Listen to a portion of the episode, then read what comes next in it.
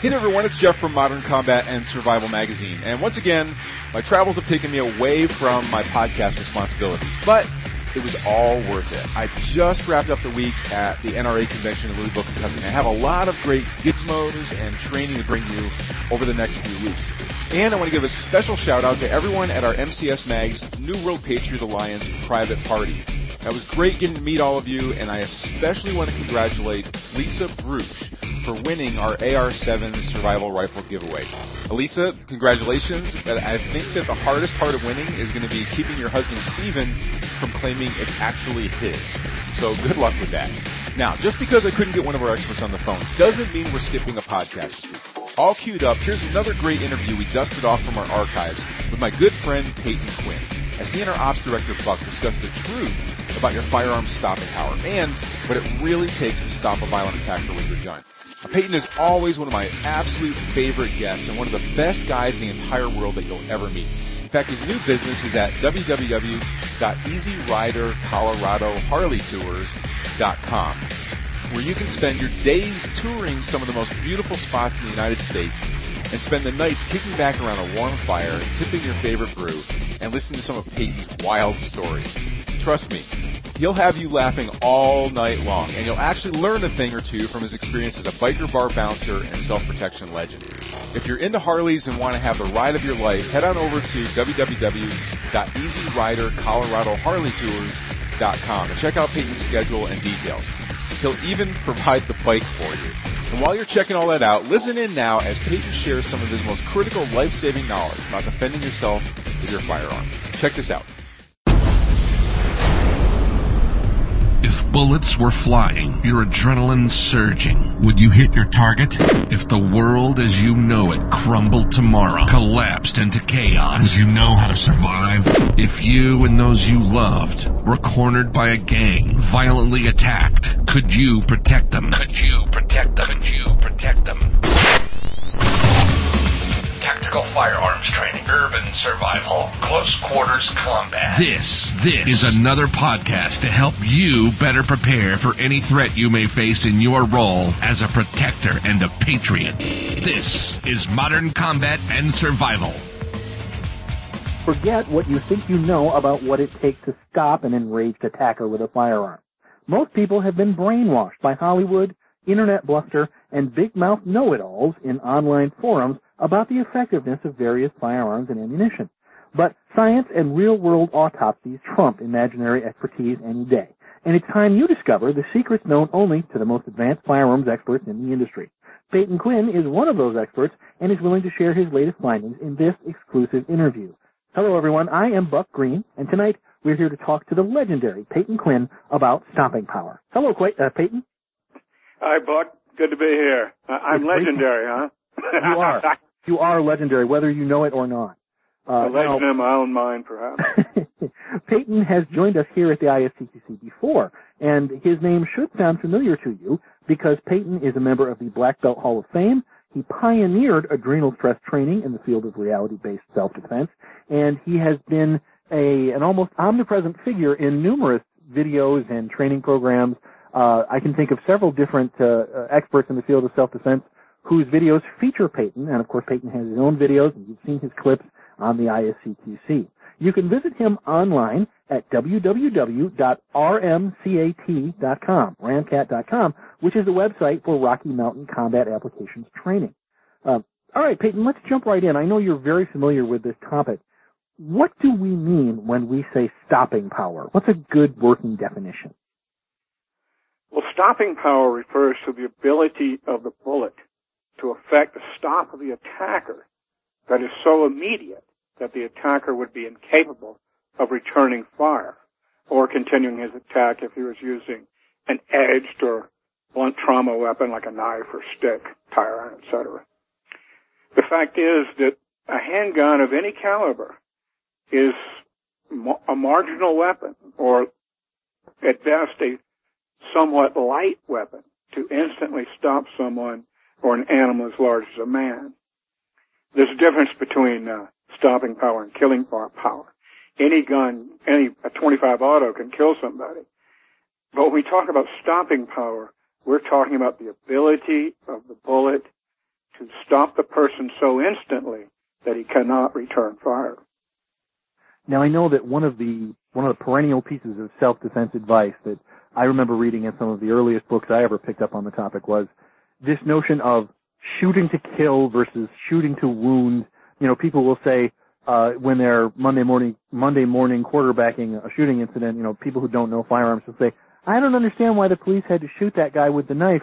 Couldn't they have just shot him in the leg and wounded him? He was he was far away and he had a knife and they had guns."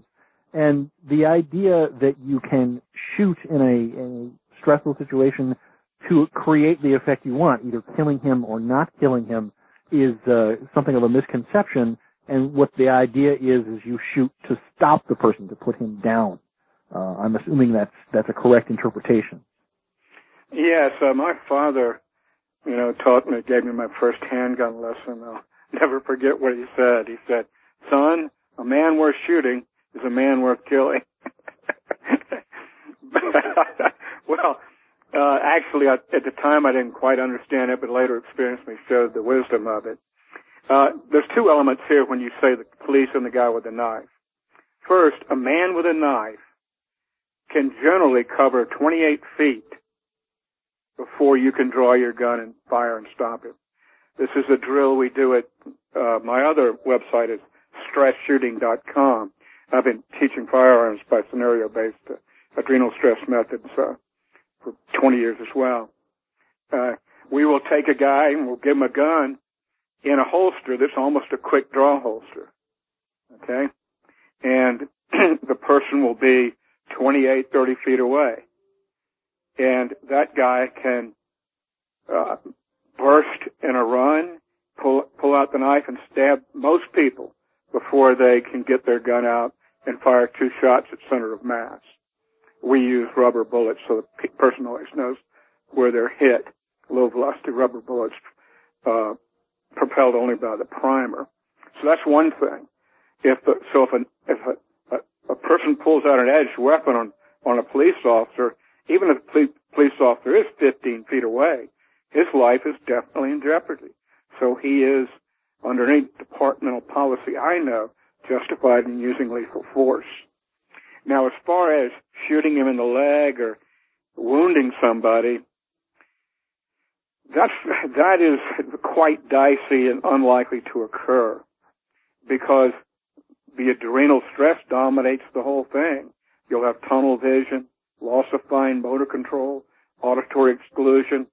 It's not like at the range. Uh, and it'll probably be dark. Dark. In fact, in general, in an actual shooting incident, it's almost impossible to use the sights of the pistol. And I have demonstrated that repeatedly.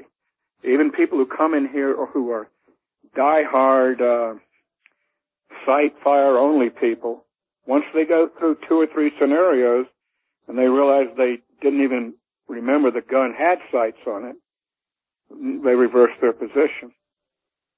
Now, I remember reading, and it's a very compelling argument, the idea that legally, if you're justified in even presenting your firearm at another human being, you had better be justified in using lethal force because the presentation of the firearm is in effect saying, I am about to use lethal force unless you radically change your behavior. The, the behavior that, that is being presented to me must be so egregious that I'm justified in, in actually unlimbering a lethal weapon and preparing to use it. That's where that, if he's worth shooting, he's worth killing comes in. The idea that no matter how you shoot him, it's lethal force. Well, there's no politically correct way to shoot somebody, that's for sure. Um, uh, you, you bring up the legal issue of legal liability and what is called uh, felony menacing or brandishing in almost any state in the country. In other words, let's say you have a concealed weapons permit and uh, somebody's yelling at you and hassling you, and you just open your coat and show him the gun. Don't even touch it. You could be charged with felony menacing or brandishing. And in most states, it's a felony. If you're convicted of a felony, you can never legally own a gun again. So now that's, that's the value of scenario-based training too. Uh, you have to make that decision whether to present. Present means to take the gun out or to fire. Um, but the real trick is as you say, the conditions whereby you can legally present the gun, that is, take it out of your holster and hold it in your hand so it can be seen, are only a hair's breadth away from the uh, situation where you're justified in shooting and using lethal force. So, you know, it's not an easy decision to make, really. So that's where scenario-based training comes in. You rehearse it. It won't be the first time you face something like that. You get more and more used to it, more and more able to make finer discriminations.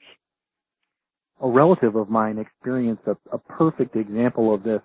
He was he got into his truck. It was a summer day, so his window was down. He was parked in a in a short driveway on a very quiet street. You know, the street's not very large. Uh, the sidewalk is very close to the driveway. Well, someone in a passing car was either going too fast or did something he didn't like, and sitting in his car out the open window, he shouted some sort of insult. And the male in the passenger seat became offended at whatever insult he thought was being thrown at the female in the driver's seat, so the car stopped and reversed.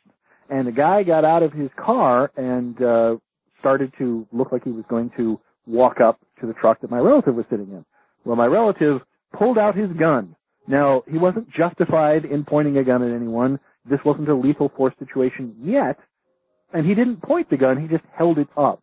And of course, as most sane people would, the fellow decided to get back in his truck and go away. But when my relative explained to me what he'd done, he was all proud that he'd had a, he'd had one of those it happened to me experiences. I said to him, you are very lucky that the police did not show up on your doorstep because you just committed felony menacing, essentially. You, you held a gun in a situation where it wasn't yet clear that lethal force was warranted. Well, absolutely. Now, let's look at the, if the guy had, if he could see both the man's hands, and even if the guy was, uh, approaching the car with blood in his eye and what I call the Frankenstein walk, when a person means intent, instead of walking normally, like Frankenstein, one whole side of his body moves at a time. You should learn to spot that. But anyway, in this case, as you, as you uh, give me the information, the guy didn't have any weapon. He could see both his hands. He made no verbal threat that he was going to kill him or anything like that. Therefore, he would probably, he, if that man, uh, who got, who ran off because he saw the gun, went to the police, he would say, God damn, this, this guy yelled some shit at my car and I went to talk to him and he pulled a gun on me. Yeah. Well, exactly. the police would be required to show up and they probably would arrest you for either brandishing or felony menacing. Now, you go through the plea bargain system, the DA will look at it and he'll say, well, uh, I don't think there was, uh, felonious intent here. If you plead guilty to this, we'll, uh, call, you know, that'll settle it. But I, w- I would personally never plead guilty to a felony if I thought I was uh, not guilty, or if I felt my. Uh... Now here's here's an, another point that even makes it more uh, more of a hard discrimination. If uh, your relative, if he genuinely thought in his own mind, sincerely, that his life was in jeopardy, then he was justified in using the gun. It's not if the jeopardy is real. It's if the jeopardy was truly in his mind and he felt his life was in danger. Right. You and see the, get into those the, reasonable man the four standards. tier, the, the, uh, complexities of it. Yeah. I generally, you know, I, uh, I'm not going to just pull my gun out unless I need to use it immediately myself. Although I can't imagine hypothetical situations where I would display it to uh, discourage a group of people who were about to assault me who I knew were not armed. Right. And to me, those situations are the situations where you're presenting the firearm because in a moment you're about to start shooting and you believe you're justified to do so. Well, yeah, people just have to be sensitive to this. They cannot display a weapon uh, with impunity. It's it's uh, against the law. It's felony menacing, you know. So, Yeah. uh, in fact, you in depending on the jurisdiction, and they can have the same exact law in two counties. but it's enforced differently. So you could be in the uh, Subway sandwich place, you've got a CCW, but you haven't been assiduous about concealing your firearm. And as you reach for the Subway, your shirt comes up and uh, the woman in line behind you sees the gun in the holster and she is freaked out and she steps out and dials the police. There's a man with a gun in here. You see what I mean? Yeah. And so she calls the police. The police are going to come, and I can guarantee you their weapons are going to be in their hands, and you better cooperate with them and display your open palms and declare that you have a CCW, you know. But no. if that happens once or twice, in most jurisdictions, they might pull your CCW. Yeah. Yeah, as certain firearms instructors have learned only recently, the things you do and say have certain consequences where your license to carry is concerned. In um, some ways, your liability is higher than if you did not have a permit.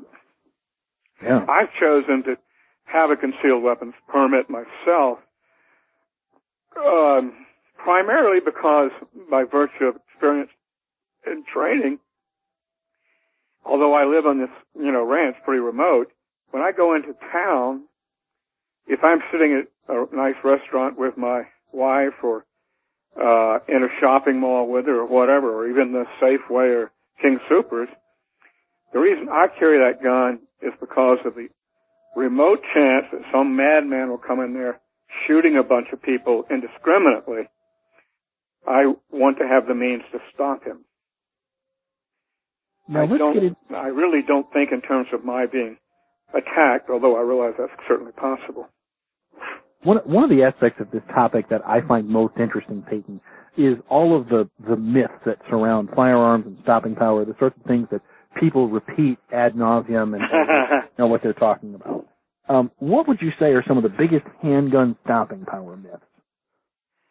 Well, okay, we've all seen Clint Eastwood in the westerns. He's sitting in the barber's chair, his gun's underneath the barber sheet that's on him. And the three guys start to draw their guns or menace him and boom, boom, boom, he shoots them and their bodies fly through the glass window behind him. In other words, he, the bullet knocks them off their feet. Right. Well, of course that can't happen. Simple Newtonian mechanics is enough to understand that. For every action, there's an equal and opposite reaction. If the gun were powerful enough to knock somebody off his feet when the bullet struck them. It would also knock the shooter off his feet. You see what I mean? Right. It would rip your arm off. well, it would hit you, it would push back. The recoil to the shooter would be the same amount of force that the bullet struck the shootee. So, uh, no, a, a bullet is, a handgun bullet especially, is not going to knock somebody off his feet. In fact, even a 12 gauge shotgun with double O buck uh, is not is more likely, but it's really not going to knock somebody off their feet. Right. Another one, I think, and I know I must step on some toes here, but we're best served by the truth, is the 40 the, the 45 ACP cartridge fired out of a 1911 pistol. Uh, many, I've been around people who will only carry a 1911, okay, uh, 45 auto. Well, it's a fine pistol. It's served our nation well for a hundred years. But here's the thing. Here's the reality of it. The 45 auto primarily got its reputation for stopping power by Marines in the Pacific shooting half-starved and dehydrated Japanese. And sure, it stopped them better than a 38 because that's the only other pistol that was in that theater. Yeah, definitely a 45 will stop better than a 38. But here's a key concept. The Geneva Convention uh, prevents the signers of that document to use hollow point or expanding ammunition in war.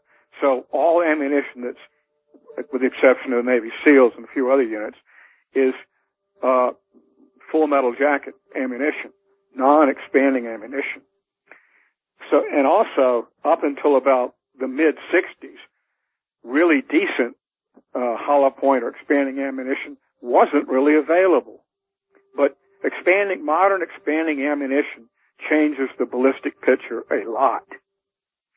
Um, it, the 45 auto, however, doesn't benefit as much as higher velocity uh, pistols because the average uh, 230 grain uh, ball ammo out of a 1911 is only traveling about 850 feet per second, whereas a 357 Magnum 158 grain is uh, traveling at 1350 feet per second.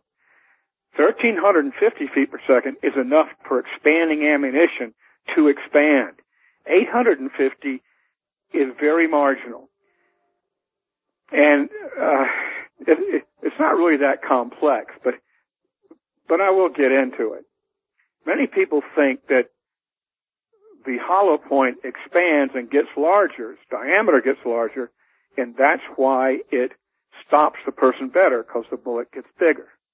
So if they shoot their 45 into gelatin and they pull it out, they see that it's mushroom fine and they think that uh, the hollow point has achieved what it's supposed to do.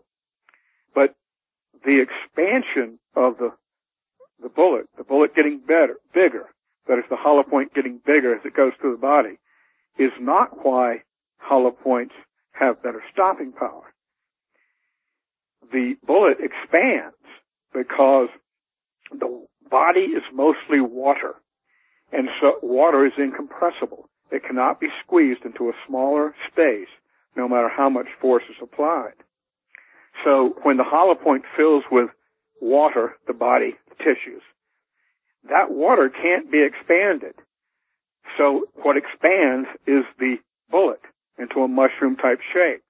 But that's not, expanding in that mushroom shape causes a hydrostatic shock wave that damages organs and tissues and arteries that were never touched by the bullet itself.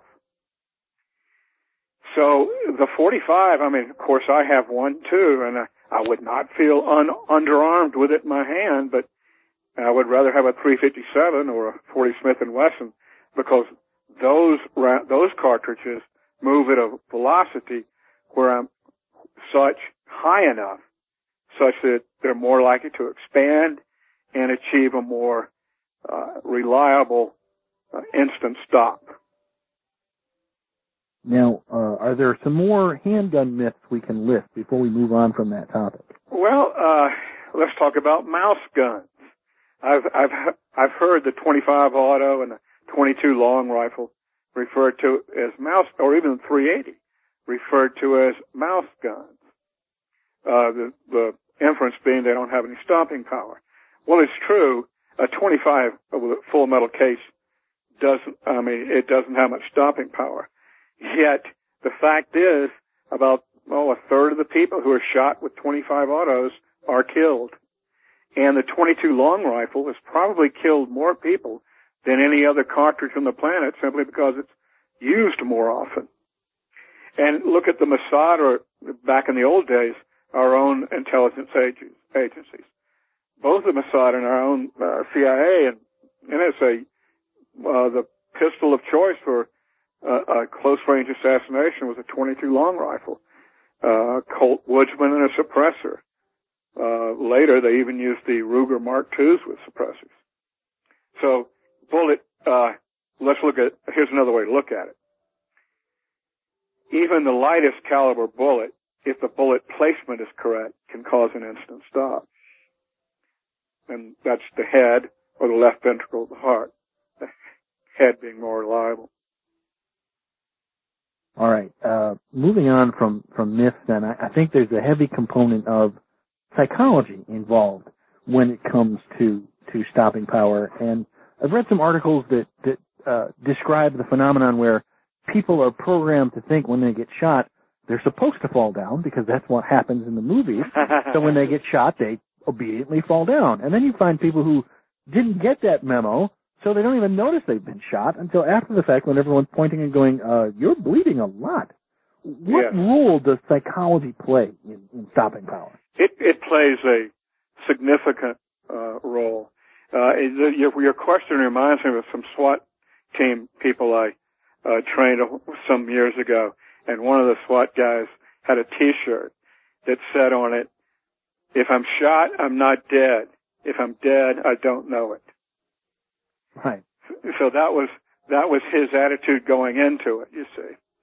Yes, uh, it, it's it's a fact, and I, I I can directly testify to that. Let's say uh, two, in a military context, two soldiers get the identical wound. Let's say it's a, a, a, a piece of shrapnel or grenade or uh, an AK round through the through the butt, you know, through the cheek of the butt. Well, one guy he starts to go into uh, uh, shock, uh, hyperventilates, and he dies. There's no medical reason that he should have died. The other guy doesn't even go to an aid station till later on. You know, so yes, the psychology, the attitude is important. Uh, but the bottom line on that is, as the uh, uh, Bagura said, Israeli course I took, uh, he said, "Never stop fighting." Well, you know, that's shock a is plan. a funny thing. I, I don't think my understanding of shock is is all that elaborate. I believe I read somewhere that multiple bullets striking the body at the same time are more likely to create shock than being shot in the same places the same number of times in sort of slow succession. Is that true? Do you know? Well, I'm going to have to refine that more. What we're talking about is hydrostatic shock, the hydrostatic shock effect. And the question can be phrased this way. If I have a handgun and I go bam, bam, bam, and those bullets, all three bullets hit the body, uh, that will not be as damaging or a quicker stop as if those same bullets, same bullet design, either full metal jacket or hollow point, same caliber, were fired from a submachine gun. Because firing it from the, those three bullets from the submachine gun, the bullets hit so close together that the hydrostatic shock wave does not have a chance to fully dissipate before the next hydrostatic shock wave is propagated. You see what I mean? Oh, This and, is why- and force mechanics teaches us that those shock waves reinforce each other. Yes, indeed they do. It, indeed they do. This is why the submachine gun is a hell of a close quarters weapon. It is also why Navy SEALs and a few other groups use soft point ammunition in their uh, submachine guns because their charter is conflicts which makes them exempt from the Geneva Convention. In fact, the last time I dealt with any of those guys, and I was not training them, and I'm not a SEAL trainer, uh, they were using eight, uh, uh, HK MP5s, but chambered in 40 Smith and Wesson. And right. I, I remember reading that those existed. yeah, yeah, they had them made special. The 40 Smith and Wesson is the only. Now, when when I did the bulk of my research, I couldn't. There weren't enough shootings that I could investigate with the 40 Smith and Wesson because it hadn't been out too long. So the sample space was too small to draw a statistically significant conclusion. But my uh, gut feeling was the 40 Smith and Wesson that I promptly designed hollow point ammunition fired from a four and a half or five inch barrel was the only automatic pistol round that could uh, approach or perhaps even equal the 357 Magnum round for stomping power. We should it probably looks all similar in gelatin, you know. we should probably all take comfort in the fact that Homeland Security has what is it a billion rounds of this now? It's top. I read something about that. What are you know? What are they preparing for? You know, Makes I mean, you uh, wonder. Um, now, what are the major variables that affect the stopping power of a firearm, Peyton? We've we've touched on hydrostatic pressure. I know that there's something called the temporary stretch cavity that you talk Right. about when you talk about ballistics. What are the Right. major variables that go into this? Okay, let's look at the first and most important variable, and that is simply bullet placement. Uh, but bullet placement in an actual shootout is the factor we have the least control over too. You, I mean, you can sit there at the range and make tight groups on a piece of, on a target. That, that really doesn't count for much when it, it's real.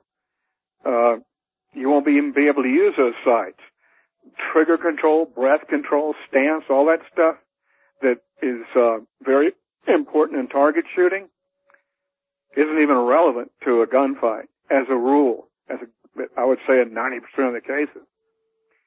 And, uh, okay. So the first thing is bullet placement. There are actually only two places on the human body that a bullet could strike that for medical reasons alone would cause a immediate collapse. One is if the bullet actually entered the brain case and entered the brain. Right. The other is if the bullet uh, ruptured the left ventricle of the heart. It, the left ventricle is the high pressure area. If a bullet ripped through the left ventricle of the heart, blood pressure would immediately, almost immediately drop to zero. The person's knees would buckle and he would collapse unconscious on the ground. Now, a bullet that hits somebody in the head does not necessarily uh, enter the brain case. In that case, the person can continue uh, his hostile activities. I uh, re- reviewed four cases where people were shot point blank in the forehead with a 45 ACP, full metal jacket in all these cases though, not a hollow point. The full metal jacket bullet hit the skull and spun around the skull underneath the skin and did not enter the brain case. In that case, I mean, the one guy looked like he had a broomstick under the, under his, uh, skin. But that, but that guy shot in the head with a 45 was able to jump across the table, grab the guy's gun, and he and beat the guy half to death till the other people at the table pulled him off the guy. That's an understandable reaction. Say again? I said that's an understandable reaction. well, these were some unsavory characters, frankly. Uh, okay, so we've talked about shot placement. What's the next variable that affects handgun stopping power? Well, bullet placement is first. Second is whether a solid point bullet, a full metal jacket bullet, or a hollow point is used. But, you know, hollow points definitely uh, achieve better stopping power than the same caliber in full metal jacket. Well, while we're on that topic, explain to our audience how hollow points work. People people think that these are the almighty exploding dum dum bullets and no, uh, the no, flying no. ashtray and all this other nonsense and there are even laws that make them illegal in some places. It's my understanding a hollow point is just a bullet that has a channel drilled through the front of it so that when it enters your body it sort of mushrooms out to create a bigger hole. Well, that is true. It does mushroom out. But it's not the bigger hole that gives it its stopping power. It's increase. It's not the bigger hole or larger diameter of the bullet that really gives it its greater stopping power over a solid point design. It's that if it's moving fast enough, it's as it expands, it expands because the fluid that enters that hole in the bullet is incompressible. So the flanges of the of the hollow point expand, but the, remember the bullet's still moving at high velocity through the body. That creates a hydrostatic shock wave. That is a shock wave that can rupture and damage organs, tissues, arteries that the bullet never touched. So it's like when you reach into a pool of water and you cup your hand and you shove the water in front of your hand. You're creating a, a cone of hydrostatic pressure in front of your hand. Yeah, the principle's been well known. It's used. It's it's uh, uh, it's similar to the principle of shape charges, actually. Uh, let's uh, let's uh, let's look at how we measure hydrostatic shock uh, in the experimental setting. Everybody's heard of ballistic gel- gelatin. Okay, ballistic gelatin is not is not an ideal or the best uh, simulant uh, simulator of human tissue, but at least it's really the best we have thus far, and it's normalized, meaning that we know what we're measuring each time we do it. So we pour a, uh, a uh, milk carton full of this jello. We pull the milk carton away. We take a propane torch and lightly rub it over the surface so that it's clear, and then we shoot a bullet in the center. When the bullet goes into the gelatin, we will see two structures through the transparent gelatin. One, the permanent crush cavity.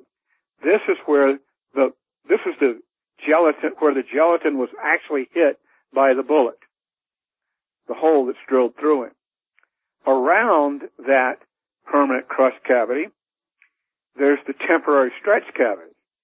That is a football-shaped uh, area where the gelatin is disturbed by hydrostatic shock, but it was not actually touched by the bullet. So if the heart or an artery were in that area of the hydrostatic shock, it would probably be ruptured. Now, since we've got, if you've got that picture in mind of a football-shaped uh, area of disturbed gelatin where the bullet went through, and through the center of that is the permanent crush cavity. The football shape is the temporary stretch cavity, the area not actually hit by the bullet, but disturbed by the hydrostatic shock. Then you can imagine that the highest point would be in the center of the football. That is, from the bottom of the football shaped thing to the top would be the maxima or the maximum height of the temporary stretch cavity. It turns out that where that where that uh, maximum the temp- temporary stretch cavity occurs in the body has a lot to do with stopping power. It may surprise some people, but a 41 Magnum or a 44 Magnum has less stopping power as a rule on most people than a 357 Magnum. The simple reason is those two are overpowered. And so that maxima, the temporary stretch cavity, is partially out, outside the body or too deep in the body. Uh, when hollow points first came out, they, they, they were thinking about very fast, light, high velocity bullets, 110 grains or so. But those bullets expanded too early and the, and the maximum was too shallow. The 150 grain 357 Magnum has that uh, maxima of the temporary stretch cavity, the tissue that's affected by hydrostatic shock but not actually hit by the bullet, in pretty much the ideal place with the maximum amplitude. Uh, so now there is another factor though. I said most people. Well, let's say it's say there's a guy who's six foot six and weighs 320 pounds. He's a giant guy, right? Well, his his his organs are deeper, and there's more muscle between me. So yeah, there I'd rather have a 41 or a 44 Magnum. But you don't you you don't know what your enemy's going size is going to be. You don't know what clothing he's going to wear. Let me expanding bullets do not always expand. Just because they're designed to expand and they are hollow points does not mean they will always expand. For example, what are some of the reasons that a hollow point might not expand? Let's say the guy's wearing a leather jacket. As the bullet penetrates his leather jacket, a plug of leather fills that cavity in the bullet. Now water can't get in there and can't expand it properly. Even, even clothing can do that. Even ordinary clothing can sometimes do that. Heavy clothing will often do it. There's uh, a, people tell stories about how a heavy overcoat will save you from a 25 caliber bullet. Uh, I admire it. A 25 is awfully light. Uh, it's, it's, it, I mean, if you shoot somebody in the head or that bullet goes in the heart, that'll stop them, that'll kill them. But 25, I wouldn't recommend a 25 auto for any self-defense purpose. On the other hand, the weapon I carry is a Polish P64, which is a copy of the PP, Walther's PPK, but this one's chambered in 9 by 18 Makarov. Uh, a little hotter than a 380, but not much, and not as hot as a 9 millimeter. I like the 9 by 18 Makarov. I like the the Makarov PM design too because they're nice, solid communist bloc weapons. when you run yes. out of bullets, you can beat them like, to death. Like the AK-47. Yes. Uh, well, also, I like the pointability of the Walther design. It is the angle of the grip to the axis of the bore that makes a gun have natural pointability. The ideal, ideal, uh, there is found in the German P08, the Luger, the handle and the barrel, that angle. Then you're naturally pointing. That's why I carry that P64 because I'm just very fast and accurate with it without having to use the sights because it's a natural pointer. Uh, also, you know, uh, Clint Eastwood's carrying this 44 Magnum. I mean, yeah, carrying a gun around all day is uncomfortable. They're big, they're heavy. And one day you just won't carry it because, oh, fuck, you know. So the only gun you're going to have on you all the time is one that's comfortable to carry, and that means a smaller pocket pistol as a rule. Absolutely. I, I carry a pocket pistol myself for that reason. Um, now we talked about shot placement. We talked about whether or not you're using hollow point bullets. Uh, are there other factors that affect stopping power that we need to cover? Sure. Uh, I, I indirectly mentioned the size of the person, but there's also uh, the effect of certain drugs. Uh, for example, PCP or uh, even methamphetamine, speed. I, I was down in Texas and this was years ago and doing researching this and the Texas Department of Public Safety, Highway Patrol, their Highway Patrol, I was with these officers and they showed me a videotape they had taken of their shooting this, uh, this, this, uh, this man. What had happened is he went in to rob a very small town on the plains, this pharmacy drugstore. Unfortunately for him, there was a three county meeting of the police departments and there were just a short distance away there were a whole lot of cops. And so they got the call and they all showed up at once and he took the woman who was hostage and came out in the street. He was obviously high. It turned out PCP. Uh, the cops were, uh, I mean, this is amazing, but I saw it, you know. The guy, the cops had 12 gauge shotguns and automatic pistols. I recognized a few 1911s, but I didn't really, couldn't identify all the pistols they had. They seem to be all autos though. Uh, then he's got a revolver to the woman's head. It goes off accidentally, scatters her brains to the wind. At that instant, of course, everybody, and I would say there were at least 10 or 11 of them, all the cops start shooting him from about 30 feet away with 12 gauge shotguns and pistols. It's just a fusillade of fire. Now in general, when, if when you, it's not in the, like in the movies. When you shoot somebody, there's not a big splot of red or any of that stuff, blood splattering out. You usually don't know if you hit them or not unless they fall down. But one of the things that does happen, and it did happen in this case, is little pieces of clothing can fly off as the bullets impact on the surface. Well, boy, the, those little pieces of uh, clothing, you know, are ripped out and blasted out, they were jumping all over this guy's chest and abdomen and leg. So he was definitely being hit. He, he goes down and falls down. The police then start coming out from behind the cover of their cars. They get about halfway to him. He comes to and is reaching for his pistol and raising it to return fire. Uh, wisely, the cops ran back behind their cover before they started returning fire.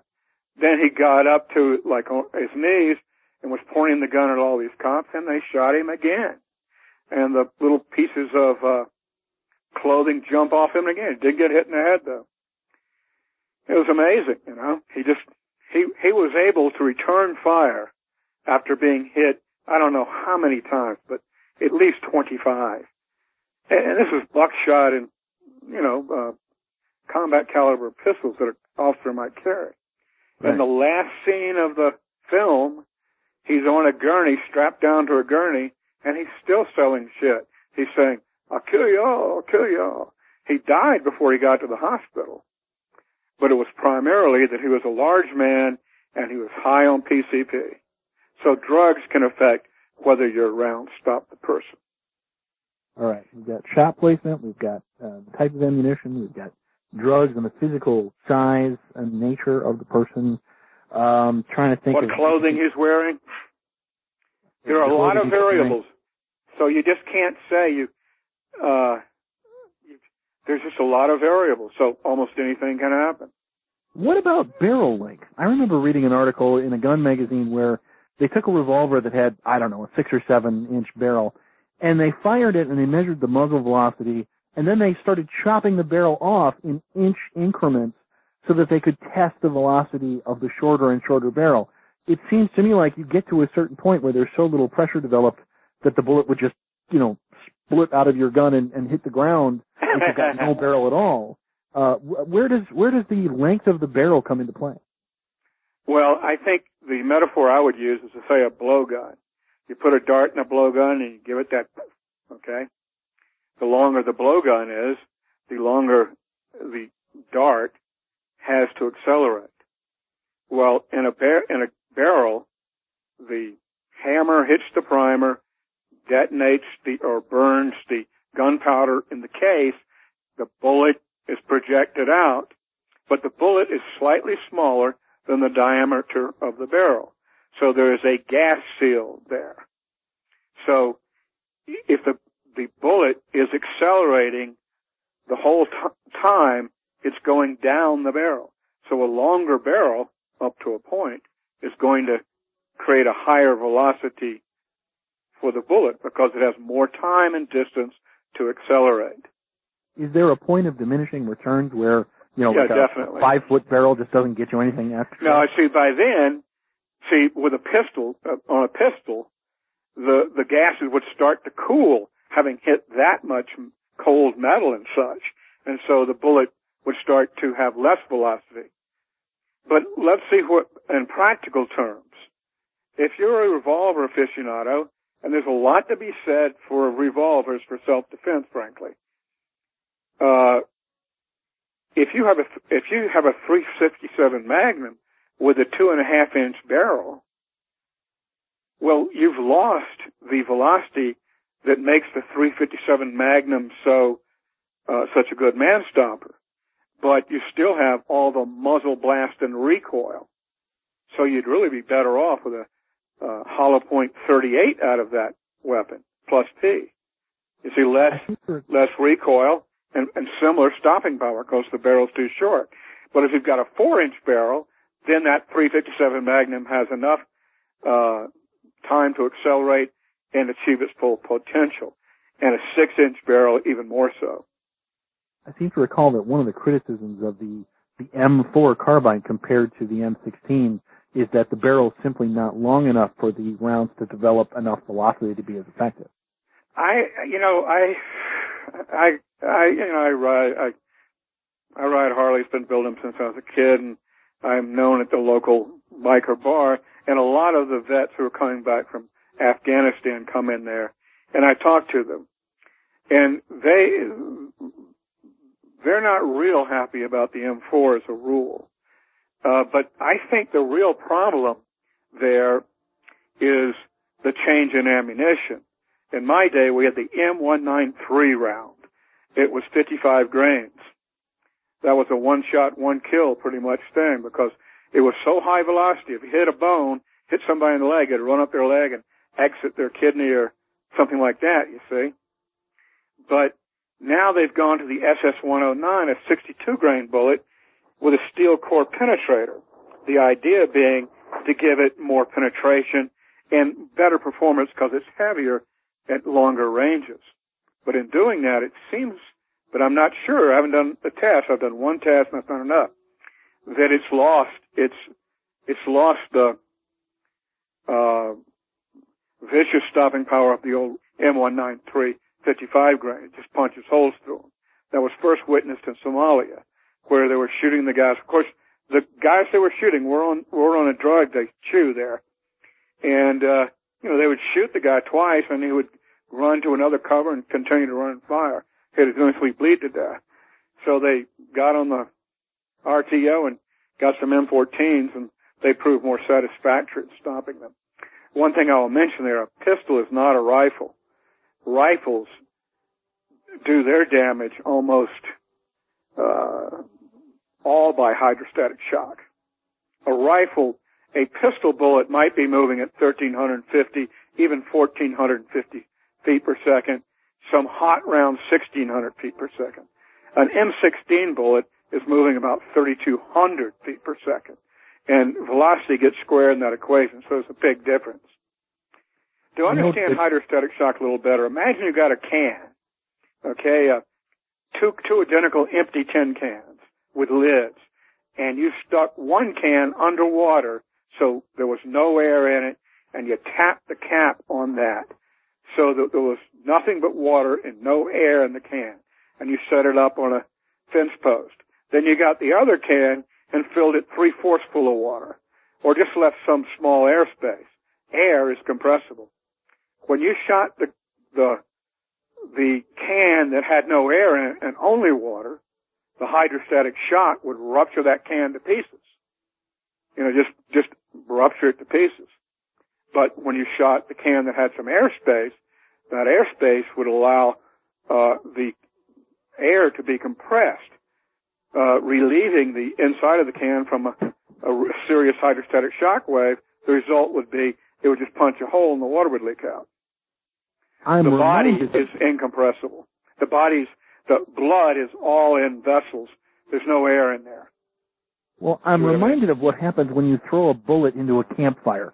Everyone who's done it knows that instead of flying out like a, a bullet from a gun, it just sort of goes pop and the brass casing blows apart and maybe we'll take somebody's eye out.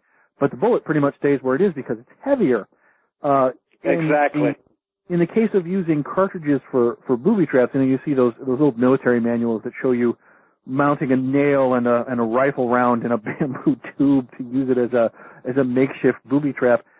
Even a light tube of something that will destroy itself is enough to build up a little bit of pressure to make the projectile actually go somewhere.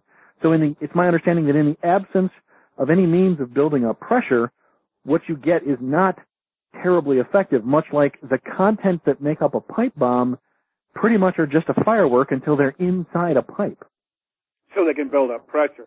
But here we're dealing with a, a special, the special physics of water. Water is absolutely incompressible.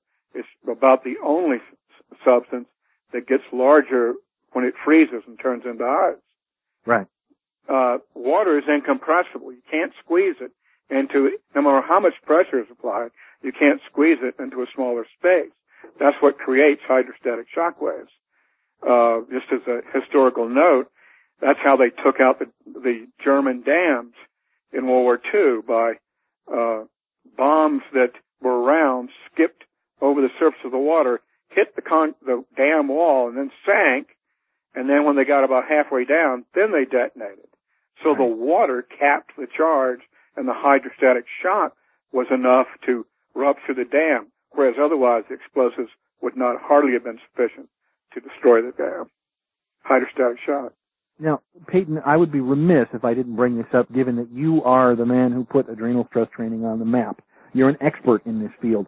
Where does adrenal stress training come into play where stopping power is concerned, both for the shooter and for the attacker? Well, okay, let's look at the shooter first, because I think that's what people should know and take home with them. Uh, the, okay, A- adrenaline, when I say adrenaline, I'm talking about, uh, the entire noradrenaline complex, but adrenaline is enough to, for people to understand. These are the physiological effects. One, tunnel vision. Your vision tunnels in. For example, if guy pulls a knife on you, all you see is the knife. You're tunneled into the knife. The guy pulls a gun, you're tunneled into the gun. That's why the cops say when they ask a, I had, had a liquor store in armed robberies, and they would come in, they'd say, well, give me the description, and I'd say, well, you had a cut down Mossberg 500, and da, da, da, da, and all this stuff. And they'd say, what? Nobody gives us descriptions like that. And I'd say, well, what do they say? Because they always say it was the biggest gun I ever saw. See, that's tunnel vision. Okay, so one is tunnel vision. The other is auditory exclusion. That is, your hearing shuts off. This is why police will fire their pistols in a closed room and will, and say all I heard was pop, pop. You see? You may not hear another attacker coming up on you. You may not hear fire coming from somewhere else. Auditory exclusion. The other one, very important, is loss of fine motor control. Uh, you know, I, uh, we, we, we use scenario based training under adrenal stress and I see black belts who are pretty good. They can hit the bag good. They can spar good. But then you come up to them and say, hey motherfucker, what, what are you, what are you doing? You know, you see what I mean? Well, that's, they, now they're out of their element and when attacked with a guy in the armored suit, uh, they can't do any of their martial arts moves because under the adrenal rush, they don't have any fine motor skills. See what I mean? Mm-hmm. But in shooting, it comes down to here. In target shooting, they emphasize breath control, squeezing the trigger and all that. All these things are elements of target shooting. You want to be a good target shooter, you better learn those things. But target shooting does not translate to an actual gunfight. And things like you won't even know uh, whether the trigger is 12 pounds or two and a half pounds. You see what I mean? You won't know the weapon even has sights. Uh, I've demonstrated that to so many people over the years that it's it, it's really a given. Now there are a few exceptions. Jim Cirillo was my mentor in this. The late Jim Cirillo, great guy, uh, killed a dozen men in gunfights in New York City as a stakeout cop. And we pretty much had a meeting of the minds on, that. Uh, his experience was much greater than mine. I mean, uh, quite a man. Uh, well, let's go on to uh, something that would be of interest to the people. We might have overlooked uh, tachypsychia. I know that's another one where tachypsychia. Okay, that one's the one that's uh, uh, people have a hard time getting. So let me see if I. Tachypsychia is things appear in slow motion. Now, if you're a parent, for example, and you see your kid on the jungle gym and you know he's going to fall and he falls, boom, suddenly everything's moving in slow motion. Let's say you're in an automobile accident and uh, somebody makes a left turn in front of you and you know you're going to hit them, especially if you're in the passenger seat. It all starts to go in slow motion. Uh, now here's what happens. Of course, time is not actually affected here. What happens is you are seeing faster. Because of the adrenaline in your bloodstream and in your brain, your hearing shuts off, auditory exclusion. Processing power is shifted to the visual cortex. So you can see faster. You can see how that clearly has survival value from an evolutionary point of view. So, uh, you know, actually, uh, I, back in my bouncer days, the early 70s after the earth cooled and the dinosaurs were gone, uh, I experienced tachypsyche many times and I even came to rely on it and use it. You know, people would say, I can't believe you took that pool cue. out. You, you move so fast. But to me, he was raising that pool cue in slow motion, say. You, you, you see what's going to happen before it happens, then you've got, you're seeing faster. Still have to move your body, but, well, we might be digressing on the firearms. Let me just get this point across. You you generally cannot use the sights of the pistol when it's a real gunfight. The tunnel, the the uh, you, you point shooting, you you must acquire that skill. The way we do it here is first we have cartridges where when the hammer hits the primer for a hundredth of a second, a laser beam fires. So there's no recoil and there's no noise. You see what I mean? So they're not distracted by that. Then I have three guys start rushing at them with uh, clubs and edged weapons. They shoot and move, and they see their laser beam hitting the guy in the chest without aiming. Even though the guys are moving and they're moving. This gives them confidence. Now, and we do it again, so they see it wasn't a fluke, you can do this. Then we go to blanks. Now we have recoil and flame coming out of the weapon but there's no projectile, so we don't have to wear any protection. And they get used to drawing, first trying to de-escalate, back off, but then if we draw a weapon or assault, actually the assault, they draw their weapon and shoot. Now think about this. You can go to the most prestigious firearm schools in the United States, which are, are the best firearm schools on the planet because we're a gun culture. Europe is really not and you can go through their entire course and never practice the one thing you're going to have to do to save your life in a gun situation. And that is point a gun at another human being and pull the trigger. You'll never do that at front sight And of course, if you did, you'd be thrown out. You'll never do that anywhere. See, scenario-based training has proven itself. Look at those those people, uh, Desert Storm. Sure, we had a better tank in the Abrams, but that wasn't all there was was to it. We had a far far better training program.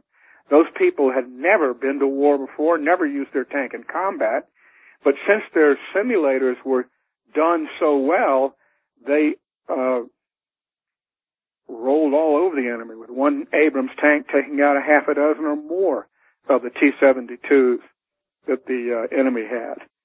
Uh, pilots are trained through simulation. In fact, every airline pilot has to go back to school and do do simulations, get in a simulator and show he can still do it, where they give him problems and things like that. This that was my main uh, thing, really, developing training programs. When they first brought this one simulator in, I saw they were they were fucking up entirely. It was a it was a, a helicopter simulator, okay. Well, the guys were all all combat pilots and everything, but they they didn't know anything about instruction. They didn't know anything about how how people learn things. So what they did was they just got there at the boards and kept giving the guy problems until he crashed. In order to see how many problems he can deal with until he crashes. And the person who lasted the longest before he crashed was the best student. Well, no. You know, no, that's not the way to do it. you, you, you know, you, you, you're stomping on the guy's self-confidence when you do that. You're planting the idea of defeat in his mind and all the, all the things that can go wrong. Not, that is not the correct mindset for combat. A proper simulation will push him to the edge, but not over it. Ah, I'm digressing on this. no, no, not at all. I was actually just going to say, Peyton, this hour has flown by mostly because you are so knowledgeable on this topic. It's, it's fascinating, and I know we could go on and on on this topic if we wanted. So. uh, but to close this but out, then I fall asleep. well, to close this out, are there any final thoughts you would like to leave us with uh, on the topic of stopping power and the adrenal stress training that makes it possible to employ it? The closer the, okay, Bruce Lee said, for example, the best preparation for an event is the event itself. But of course, we can't get in, go out and get gunfights to learn how to shoot in a gunfight. I can't go into a bar and spit, go up to some biker and spit in his beer, telling me uh, he must ride a jet bike. No, that's you know can't, can't do that. So the training program, the more it simulates the actual event, the more effective it's going to be. But the thing it must simulate is that adrenal rush. Martial arts people, they come here against a guy in the armored suit. Some of them are good, but most of them have great difficulty. They can't use their martial arts because they're under adrenal stress and they never trained under adrenal stress. The only thing you can count on in a combat situation, there's only one thing you can count on in a combat situation, and that is the adrenal rush. So you need to train under that adrenal state in order to perform in the actual event. I think that's very important. Uh, and, and, and another thing is, if you do carry a light caliber pistol, and I do, with a 9 by 18 Makarov, just a little hotter than 380 and less than 9 millimeter, it is the lighter caliber pistols that benefit most by soft point ammunition. Make sure your weapon cycles the soft point ammunition you're using uh, reliably. Some guns won't uh, cycle it too well. If you're carrying a full size pistol, find out what the state police, what ammunition they're using, and use the exact same ammunition. That way, if you do have to shoot somebody and you find yourself in a deposition or courtroom, and the opposing attorney said, says, and you loaded that gun with the most deadly soft point ammunition to tear, that tears a man's guts out. Isn't that true? You can respond calmly, sir, I loaded my weapon with the same rounds that our state police use, and for the same reason. You have right. to think about that. Uh, you got to not only win in the street, you got to win in the court. Well, and it's a sad commentary on our society that we spend so much time worrying about all the analysis of our self-defense. It's going to happen after the fact. It depends on the state you live in. You should know the state laws on the use of deadly force. In my state, the they're common sense. person breaks into your house, you have a right to shoot and kill them. You Uh, don't there's no no- duty to retreat. There are two types of states that are states: not common sense. duty to retreat and non-duty to retreat. Yeah. Find out what's what if you're living in a duty to retreat state or a non-duty to retreat state. Well, and I, I believe uh, uh, ISCQC puts out another program called Bulletproof Self-Defense, which covers the legal aspects in great detail. Yeah, that's, because it is uh, a topic that can uh, take us up uh, quite some time. I I thought I was pretty. uh, uh well, I thought you were pretty good in that, actually. I I was surprised how well it came out. Frankly, uh, I must have been sober. well, on that note, uh, Peyton Quinn, thank you so much for joining us tonight. Those of you interested in learning more about Peyton and his training, go to rmcat.com. That's www.ramcat.com for Rocky Mountain Combat Applications Training, uh, or, or applicationstraining.com. and, and for firearms training, it, our website is Stress Shooting, S T R E S S H O T I N G, stressshooting.com. All right. Well, There's a Peyton, you PDF there much. they can do, down, download too for free that goes into a lot of this. I'm going to go there What- uh, right now, actually. it was really a great doing it. I think uh, Jeff is really bringing some much needed information to the people that, well, it generally isn't uh, isn't heard, isn't isn't talked about. and I agree wholeheartedly. Of course, I'm a little biased since I happen to be Yeah. a deal of the organization myself. Well, Peyton, thank you so much, and Thank uh, you. we'll see you again here on uh, the International Society of Close Quarters Combatants uh, in the future. I'd be happy to do so. All right. Well, thank you very much, and to all Thank of you. you who listened, and those of you who sent in your questions as we were doing the broadcast, and uh, thank you so much for making this, as it always is, the fastest part of my week.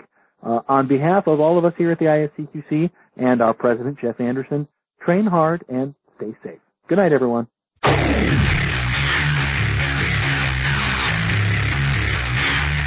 This has been Modern Combat and Survival. We hope you've enjoyed the show. You can help us out by rating our podcast on iTunes and leaving a comment. You can check us out on Facebook at facebook.com backslash Modern Combat and Survival. And don't forget to claim your free subscription to Modern Combat and Survival magazine at www.moderncombatandsurvival.com. Lock and load.